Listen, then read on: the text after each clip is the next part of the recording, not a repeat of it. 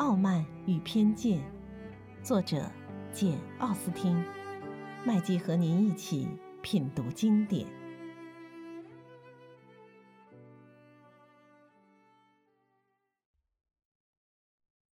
第二十二章，伊丽莎白正跟母亲姐妹们坐在一起，寻思着刚才听到的那件事儿，拿不定是否可以告诉大家。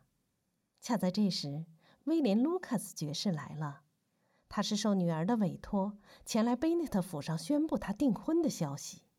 他一面公布这件事，一面又再三恭维太太小姐们，说是他们两家能结上亲，他真感到荣幸。太太小姐们听了，不禁为之愕然，而且不肯相信。贝内的太太再也顾不上什么礼貌，竟一口咬定他闹错了。莉迪亚一向没有心眼儿，又常常没大没小。不由得大声嚷道：“天哪，威廉爵士，你怎么能说出这种话来？难道你不知道寇尼斯先生想娶丽兹吗？”遇到这种情形，只有像宫廷弄臣那样善于逢迎的人才不会生气。好在威廉爵士颇有素养，竟然忍耐住了。他虽然要求他们相信他说的话全是实话，但却采取极大的克制态度，颇有礼貌的。听着他们无理取闹，伊丽莎白觉得自己有责任来替威廉爵士解围，便挺身而出，证明他说的全是实话。说他刚从夏洛特那里听到了消息，为了使母亲和妹妹们不再大惊小怪，他又诚挚地向威廉爵士道喜。Jane 也连忙跟着帮腔，连连称赞这门婚事是多么幸福。寇内斯先生人品出众。亨斯福德与伦敦相隔不远，来往方便。贝尼的太太实在给气坏了，当着威廉爵士的面没说多少话，但是等他一走，他的满腹怨恨顿时发泄出来了。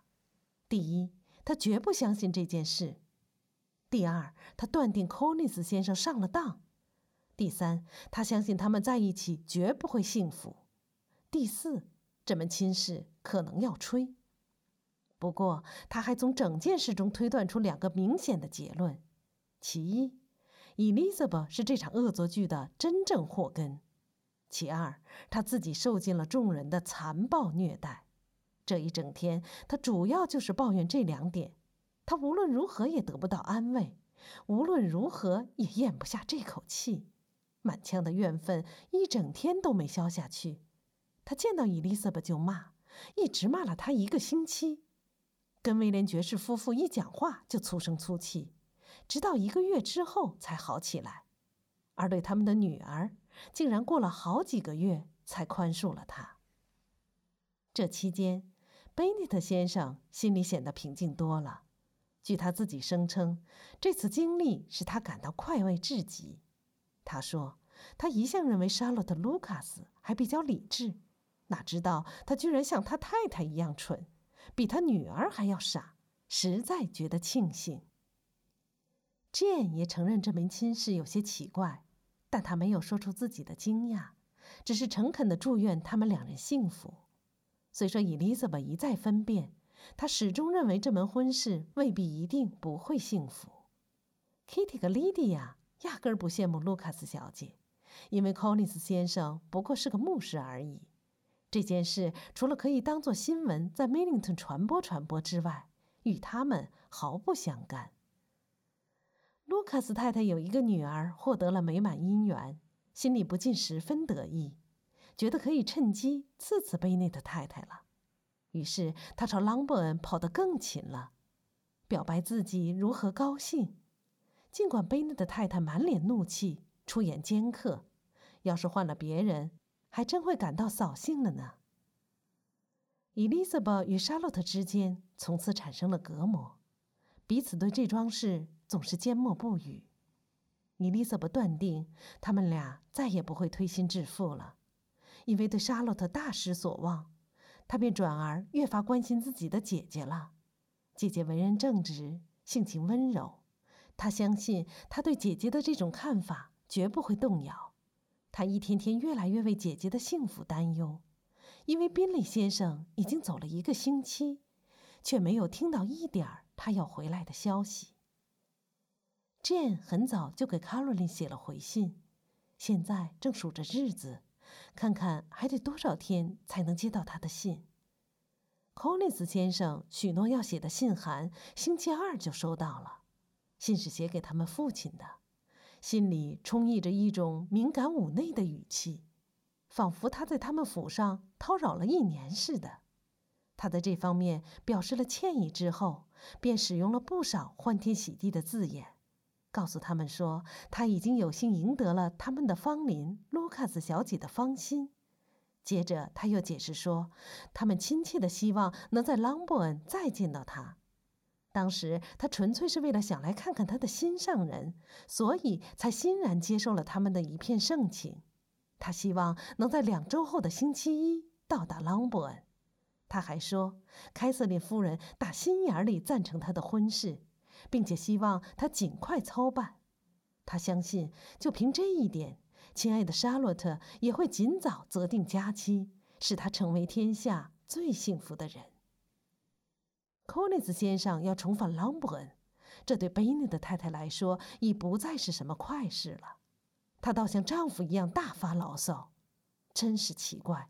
科尼斯先生不去卢卡斯家，却偏偏要来朗伯恩，事情既不方便，还麻烦透顶。他眼下身体不好，讨厌家里来客人。而且最讨厌那些痴情种子。贝尼的太太成天这样嘀咕来嘀咕去，只有想到宾蕾先生至今不归，因此勾起他更大的痛苦时，他才闭口不语。Jane 和 Elizabeth 都为这件事感到不安。一天天过去了，就是得不到宾蕾的消息，只听得 Millington 议论纷纷，说他今冬不会再来内瑟菲尔德了。贝内的太太听了，大为愤慨，总说这是恶意诽谤，纯属造谣。连伊丽莎白也开始担忧了。她并不担心宾蕾对姐姐薄情，而担心她的姐妹真把她绊住了。她本不愿意生出这种念头，觉得这既有损 Jane 的幸福，又有辱她的心上人的忠贞，但是却又情不自禁地常往这上头想。宾蕾先生有两个无情无义的姐妹，还有一个足以左右他的朋友。这几个人同心协力，再加上达西小姐那么迷人，伦敦又那么好玩，纵使他对 Jane 情谊再深，恐怕也难免不变心。至于 Jane，在这忧虑不安的情况下，他自然要比 Elizabeth 更加感到焦心。不过，他总想把心事隐藏起来。因此，他和 Elizabeth 从不提及这件事，但是母亲却不会这么体贴他。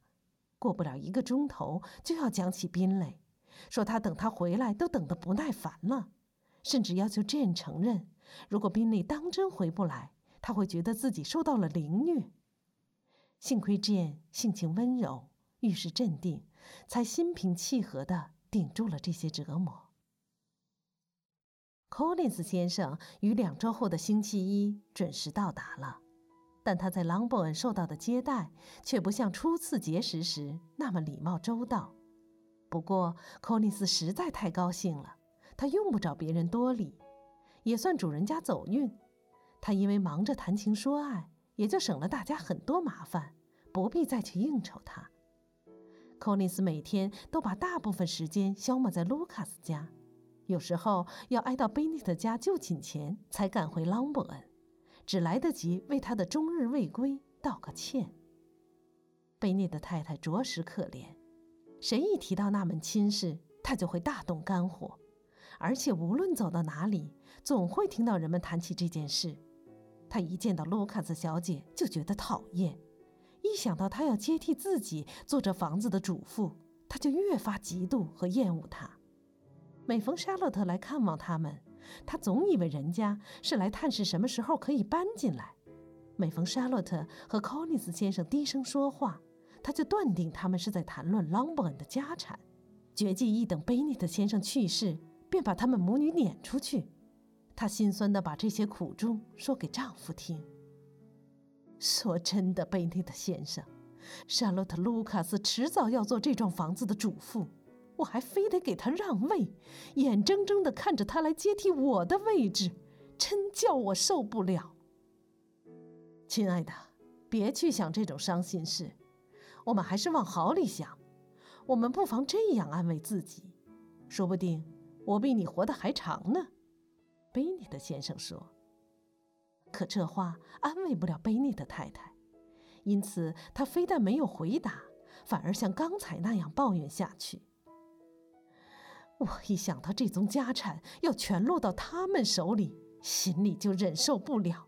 要不是为了限定继承权，我才不在乎呢。你不在乎什么？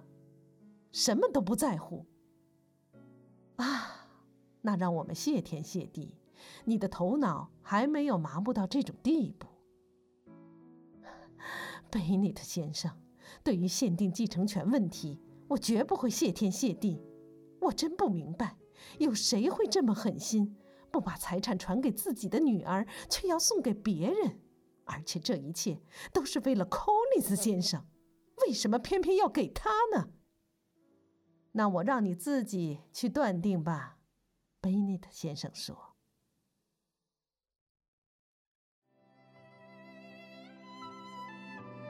品读经典，体味人生，欢迎订阅收听。